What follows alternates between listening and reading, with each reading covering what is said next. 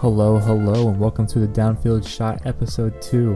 This is a podcast full of hot takes, analysis, outtakes, and bold predictions across all levels of the world of football. My name is Chace Gadapee, and I just want to start off by saying thank you so much for taking the time to listen to this podcast. This podcast is now available on SoundCloud, Spotify, Podbean, and now is on Apple Podcasts. But wherever you're listening, thank you for a ton of support. Make sure you guys share, like, follow, and send in all your questions, your thoughts, and anything you guys want to talk about. I'm going to try to answer all of the questions you guys send in. If I don't send it, if I don't get to talk about it now, I'll talk about it in episode four, episodes five, episode six, wherever we want to do it. So make sure you guys always are sending those in. As always, I'll be able to put the links to the profiles at the end of this episode and make sure to check those out. Uh, my, actually, for this episode, Matthew will not be able to join me. He's actually doing a lot of business stuff for his job and for his internship, so I'm just excited to see where he goes with that. So uh, just gonna be just gonna be me for this episode. Um, on this episode, we'll talk about uh, Wisconsin losing twice, and what does that mean for them in the college football playoff? Oklahoma losing, and then high school football modern day and Saint John's Bosco facing off, and a lot of talk from modern day's head coach about Bryce Young and what he what he what he brings to the table as a, as a quarterback recruit and going to Alabama next year. So uh, let's just go ahead and get get into it. Um, I'll start off with some news. So uh, Coach P J. Fleck of Minnesota is trying to get College Game Day to come to them this year, to actually this week. So uh, he went on this whole this whole uh, spiel during a interview about how uh, he College Game Day needs to come to Twin Cities. Keep in mind, this is L S U and Bama week. This is for Georgia week, and uh, his his whole argument was Minnesota is going to is not is not eight and oh. They're going in to play Penn State, who is also undefeated. Both teams are very good. Minnesota has not been eight and oh and has not been scoring thirty-five plus consistently every week for a ton of years. And College Game Day has a very historical history of going to new cities and new places. And whenever they go, uh, Lee Corso, all of them, they're, they're always so hyped about going to new places.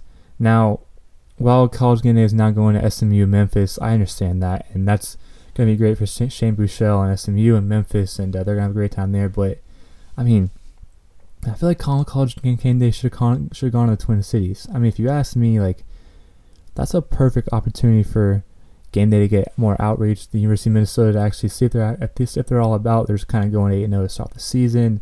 Penn State is a big game. They're going to play, and uh, I understand L S U, Bama, and with the whole Tua and Joe Burrow like that issue, and Florida, Georgia, like that's going to be a huge game too. But Game Day's been there a ton of times, and Game Day has a, has a history of going back to places, but nothing's the same. And Kirk Hershey was talked about when they go to new places, there's just something different, something new about the atmosphere. So, I mean, P J. Fleck had a great point about coming, about making College Game Day come to Minnesota. And in my opinion, they should have gone. But, I mean, they're going to go to S M U, Memphis. They're going to have a great time there. I think it's going to be a great time. But Coach P J, like, I, I understand that. I, w- I wish they would have gone too. Um, so, on Saturday, Kentucky's playing Missouri.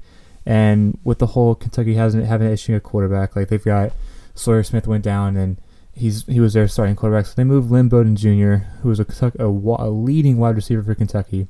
He's now the quarterback at Kentucky, and he's doing a great job. He's so anyway, about middle of the third quarter is uh, Kentucky. Lynn, Lynn Bowden Junior is running run on the sideline. He's outrunning a bunch of people, and he kind of like relatively steps out of bounds. He goes like he's running out of bounds. He's trying not trying not to get hit, and the Mizzou defender hits him late. Just demolishes Lynn Bowden off off the sideline. Hits him late and Kentucky wide receiver Allen Daly comes in, just just hits Mizzou D B. They put a late hit on on Lynn Bowden, and there's a flag, and there's kind of kind of a controversy as like why did U K's wide receiver come in and hit the Mizzou defender late when the Mizzou defender already hit Lynn Bowden Junior late? So there's there's already a flag flag thrown on Mizzou for hitting Lynn Bowden late, and then Kentucky wide receiver comes in and hits him late. Anyway, it goes on, and eventually Daly puts on Twitter and the very next day, I, guys, I apologize for the flag, but I got a ride from my brothers. I understand it's a, I understand it's a flag, and I'm glad he said I apologize for the flag. Um, this is where I have it tough because he's he, like he's de- he's defending his quarterback.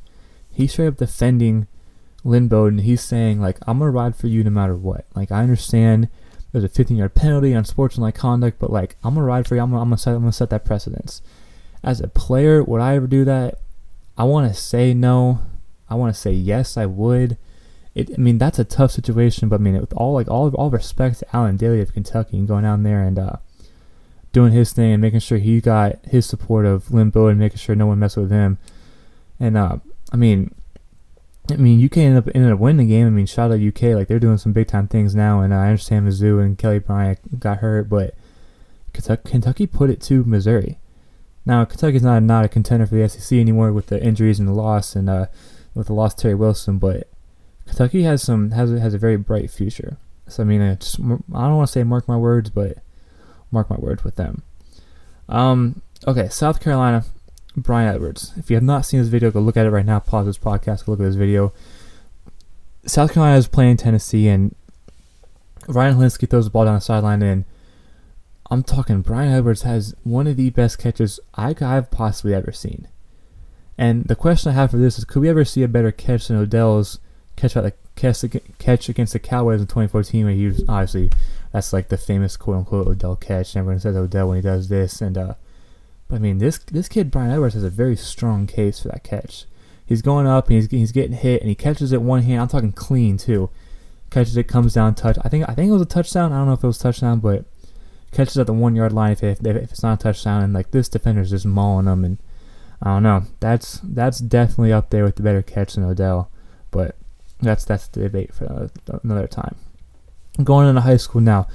Modern Day played Saint John's Bosco in it. Instant high school classic. This was televised, and we're all we're all sitting in a hotel room for football, and we're watching this. We're all crowded on this T V, and uh, this game was unlike a lot of high school games we've seen, purely because of the quarterback matchup between the two. Bryce Young from Mater Dei comes in the number one quarterback recruit with a verbal to Alabama, and D J for Saint John Bosco is number two quarterback recruit with a verbal to Clemson. Uh, Bryce Young was nineteen for thirty-two for two hundred fifty-six yards and three touchdowns, all to Cody Epps, who is also a three-star wideout for Mater Dei. D J of uh, Saint John's Bosco threw for three twelve and two touchdowns, but it wasn't really enough due to a four, fourth quarter I N T, which sealed the deal for Mater Dei. And, okay, yes, well, when you watch that game, like, unreal high school, there's so many five-stars, so many four-stars, so many recruits on that team, and just the game that was played was just unreal, un, un, un, like, unable to be matched. Like, it was just, it was a lot of fun to watch. But uh, this is what I want to talk about. The closing interview, Mater Dei head coach uh, Bruce Rollins said, he was talking about Young, and he goes, "This is some of the great ones you might." He goes, "I've had some of the, some pretty good quarterbacks, but this might be one of the greatest I've had. What he brings to the table is crazy, crazy. He's taken the whole package. He's extremely smart. He just sees it, he feels it, he smells it. It's uncanny to me the decision that he makes. I mean, it was, this makes sense because Bryce Young threw a fifty-yard dot." Down the seam to put Mater Dei up less than two minutes into the game. Opening drive, two minutes into the game, he throws an absolute dot. Now when I now when I watched the game, I, I I came in, I was I was obviously impressed by Bryce Young going into the game and then being able to watch him like actually play against another unreal defense. I thought D J was going to steal the game. D J's what six five, two forty, just unreal arm talent. But then Bryce Young comes in. Rebel Alabama shows why he's the number one quarterback recruit. The decisions that he made, when to run it, when to pull it, when to throw it away, and not ever question. Never, it never looked to me that he questioned his throws. It never looked to me that he questioned why he was throwing it or double pumped on stuff or forced a ball. Like, yes, he forced balls, but they weren't balls that were going to be likely to pick. Like, he forced balls to the sideline on out routes. He forced balls down the seam. He forced balls where they needed to be, and it was never a question as a viewer who understands the game of football, why, like, why did he throw that? Oh, this is just high school, he's just giving his receiver a shot. Like, no, he gave his receiver a shot when the D J, when the the, the the D B never had an opportunity for it. So, I guess the question is, is this one of the best high school quarterbacks we've seen ever? I mean, I don't want to get I don't want to get into this because I'm, I'm, I'm gonna wait for Matthew on Friday, but could you put Bryce Young on top? Or even with Tate Martell, or to me, Tate Martell is the best high school quarterback of all time, and we'll talk about that on Friday.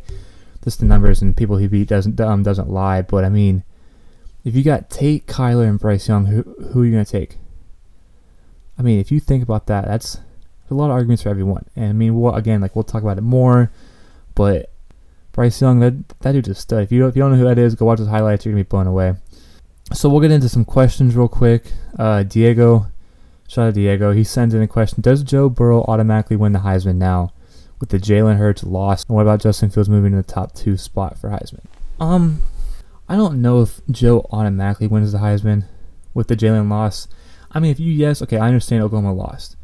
Yes, that's going to hurt them in the college football playoff with some undefeated teams, but Jalen also had four touchdowns in the game, three rushing, one passing. He also threw for three, three ninety-five and over one hundred yards rushing. I understand they lost, and I understand he had a fumble, and I understand that. But he's still playing at a Heisman level. Kansas State, Kansas State is not, is not, yes, yes, they're unranked, but they're not one of those unranked teams that comes in and just steals it like Purdue did last year to Ohio State. Kansas State had four touchdowns and absolutely dominated the game. But Oklahoma was in there the entire way. Oklahoma had an onside kick. They ended up getting called back. They should have. They, they pretty much should have had. Kansas State wins forty-eight forty-one, but with the way Jalen Hurts played, I don't know you can still count him out for that. If we're talking about a Heisman and what a Heisman Trophy winner is, that's a that's that's a Heisman game. Yes, he lost. I understand he lost. Don't get me wrong that he lost, but I, to me personally, I wouldn't put a loss as kicking out, kicking him out of the Heisman. With the way that he's played and what he's shown him able to do and the way he's carried himself, like, that's a Heisman Trophy winner. Do I think Joe Burrow's number one right now? Yes, because of what I talked about in the last one with how he's beaten. Now he's beaten three on three ranked teams. He's played well in all those games, but I don't think you can automatically give Joe Burrow the Heisman because of a Jalen Hurts loss. Now, if Jalen would have lost and only thrown for one hundred, had a couple of interceptions, and yes, maybe you give Joe the Heisman right out. But because Jalen lost, I don't think you give Joe Burrow automatically. And Justin Fields, oh my gosh! Let, I'll I'll talk about this. I'll actually incorporate this into my into my Week Nine recap. But you we gotta start giving some respect to Justin Fields and and Ohio State. Ohio State's the probably the most complete team we we have right now in college, in college football. Um, we'll talk about it more on Friday, but I think Justin Fields needs to be very highly considered two or number three if you want Joe and Jalen at number one. Justin Fields is doing stuff as a freshman or redshirt, whatever you want to, whatever you want to do with that, that we have not seen in a while.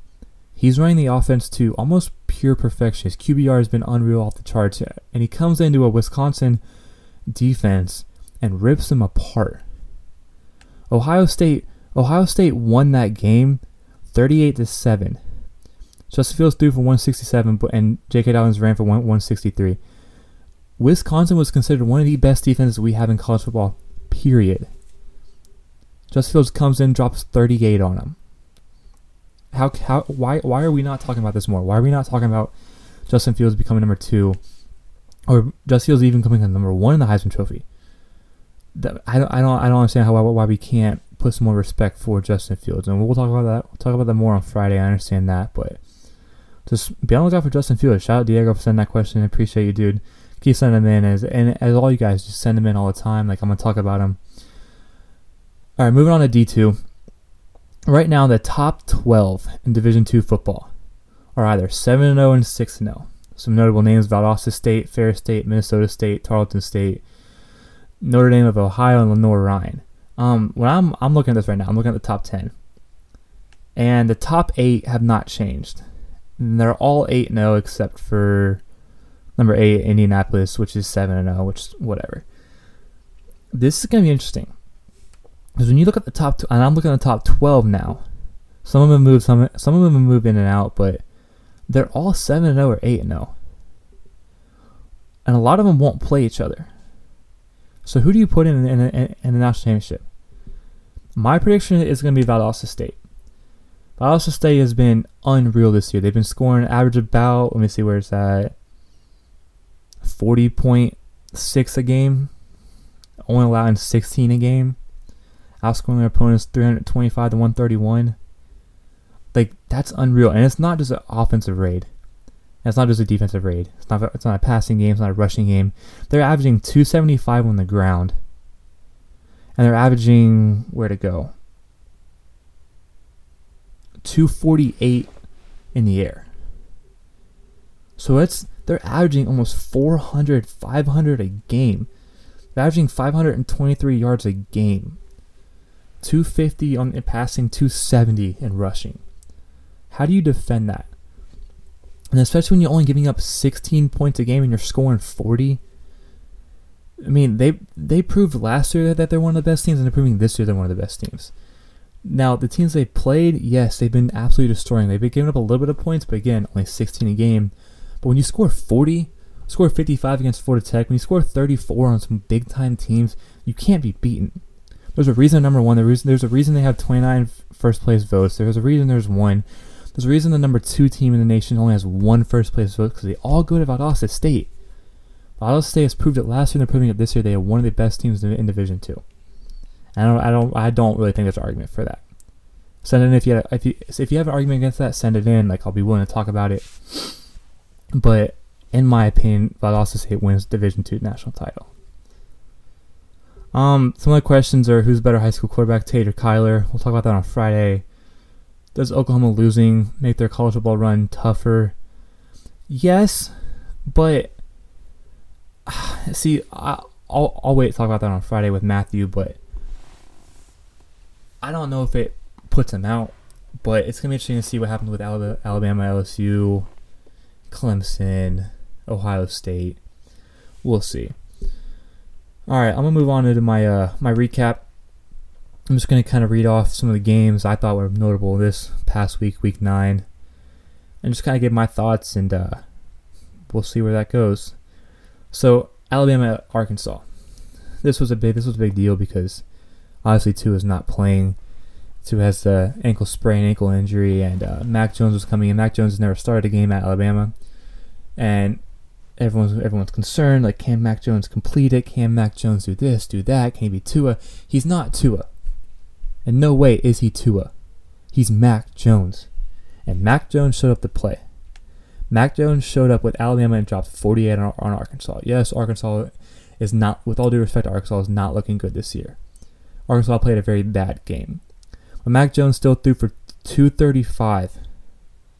two thirty-five against another S E C opponent. His first ever game with Alabama. To me, yes, there's a little bit of drop-off between Tua and Mac, but it didn't seem like it was like a backup quarterback playing for Alabama. Now, this is going to be big time because actually just released, E S P N just released that uh, Nick Saban says Tua is now a quote-unquote game-time decision for the L S U game. But let's let's let's let that sink in. He's a Tua t- is a now a game-time decision for L S U. That's huge. L S U right now is number one in the country according to the A P Top twenty-five. L S U's one, Alabama's two. Now all eyes are going to be on that game to see who wins that, and we'll talk about that on Friday. But with Mac Jones playing, yes, I'm a little bit concerned if I'm if I'm Alabama having a backup quarterback play against L S U. But with the way he's played, and when he's played in the past games, like, I'm not that concerned. In all honesty, you've got some of the top four receivers in the country playing with you. You've got Najee Harris, who's a top elite back, playing for you. You've th- and this kid's been in the program for a while. Let him play. He knows the program. He's been under under the same coach his whole entire career. He's been an Alabama quarterback. Let him play. Trust in him. You you recruited him for a reason, but that's just my opinion. We'll see what happens with that game on Saturday. Ohio State, Wisconsin. Ohio State beat Wisconsin thirty-eight to seven, and I honestly think Ohio State is probably one of the best complete teams we have in college football today. Period. Justin Fields came out and showed why he needs to be in the Heisman talk, and there really isn't a lot of debate about it. Wisconsin struggled passing the ball, which is obvious, and they really turned the ball over when they did not need to. Ohio State dominated and showed why they need to be college football contender, a playoff contender for very obvious reasons. Justin Fields threw for one sixty-seven, J K. Dobbins for one sixty-three, and I honestly, honestly think if Ohio State does not lose a trap Saturday night game like they, like they did last year, they could be one of the top teams going in the college football playoff, possibly number two going into the, into the playoffs. I really don't think Clemson's going to lose a game, so it'll be they'll be undefeated too. But right now, if L S U wins out, Ohio State becomes number two in the nation going in the playoffs. They're they're they're number two. I mean, Clemson rolled over Boston College fifty-nine seven. There's no other question about that. Oklahoma, Kansas State. This is the one that we, that we need to talk about for a little bit. Kansas State won forty-eight forty-one, but okay, let's just start with this. Listen, all credit in the world to Kansas State. I honestly truly believe they dominated the game the entire game. Skylar Thompson, the Kansas State quarterback, just rolled over Oklahoma for four rushing touchdowns, and that's extremely hard to overcome for a defense. When you have an opposing quarterback at home that's running for four touchdowns, that's that, that's extremely hard. Yes, Jalen Hurts fumbled, and I understand that, and Kansas State was able to overcome on that. Kansas State, when you look at what Kansas State did in that game, I really don't see a reason why Oklahoma really could have ever won that game. Oklahoma started out the game seventeen to seven. The first quarter it was it was seventeen to seven, right? And then Kansas State scored seventeen in the second, seventeen in the third, and seven in the fourth. Yes, Oklahoma was completing that comeback when they scored eighteen in the fourth, but Kansas State was able to dominate the game, the entire game. And this and this and this is this is where it's hard, because with Oklahoma losing, everyone's like, oh, they're out of the playoffs, or oh, Jalen Hurts isn't going to win the Heisman anymore. Well, why not? Jalen Hurts threw for three twenty-nine, three rushing touchdowns, one passing touchdown. That's Heisman. Like I said in the beginning, like I don't think you can count out just because he lost. Kansas State straight up won the game, but Jalen Hurts did not lose. Jalen Hurts lost on the scoreboard, but he still was able to almost complete a comeback. Pretty much should have completed a comeback with the onside kick controversy, but Jalen Hurts did not lose that game. He still threw for almost four hundred, four total touchdowns. That's still Heisman talk. And so you want to talk about Kyler Murray? Go ahead, look at look at his stuff. Look at look at Baker Baker Mayfield's stuff. They still won. They still won the Heisman. So I, I don't I don't really know why he needs to be out of this game.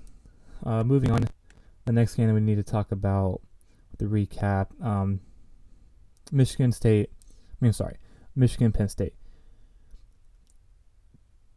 Penn State, with the win over Michigan State, they're they're looking like a very big playoff contender. Sean Clifford with one eighty-nine passing. Like, Penn State showed why they are one of the best teams again.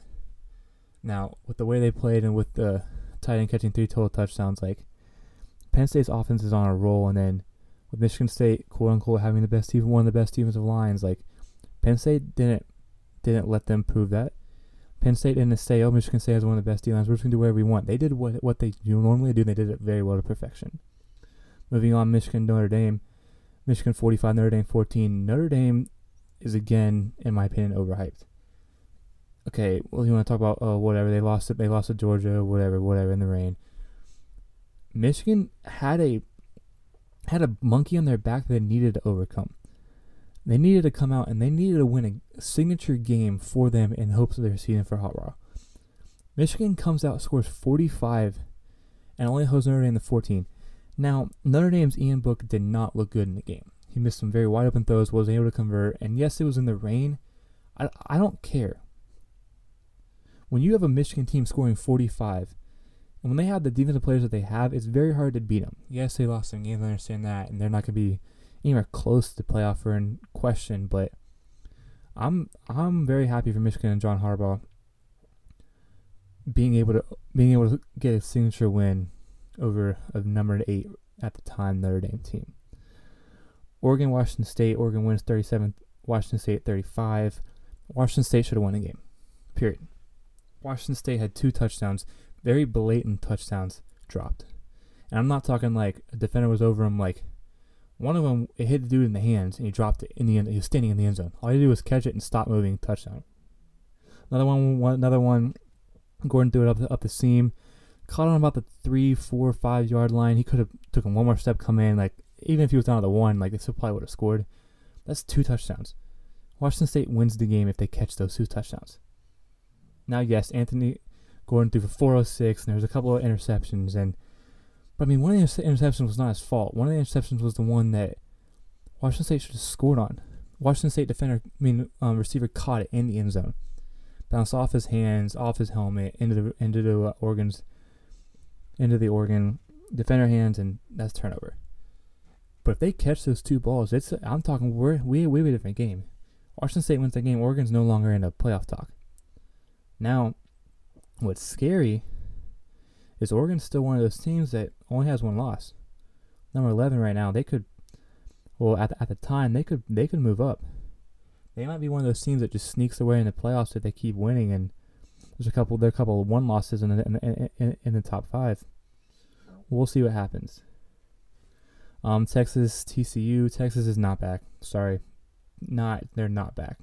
T C U, T C U drops thirty-seven. Texas only has twenty-seven. Sam Ellinger has four interceptions.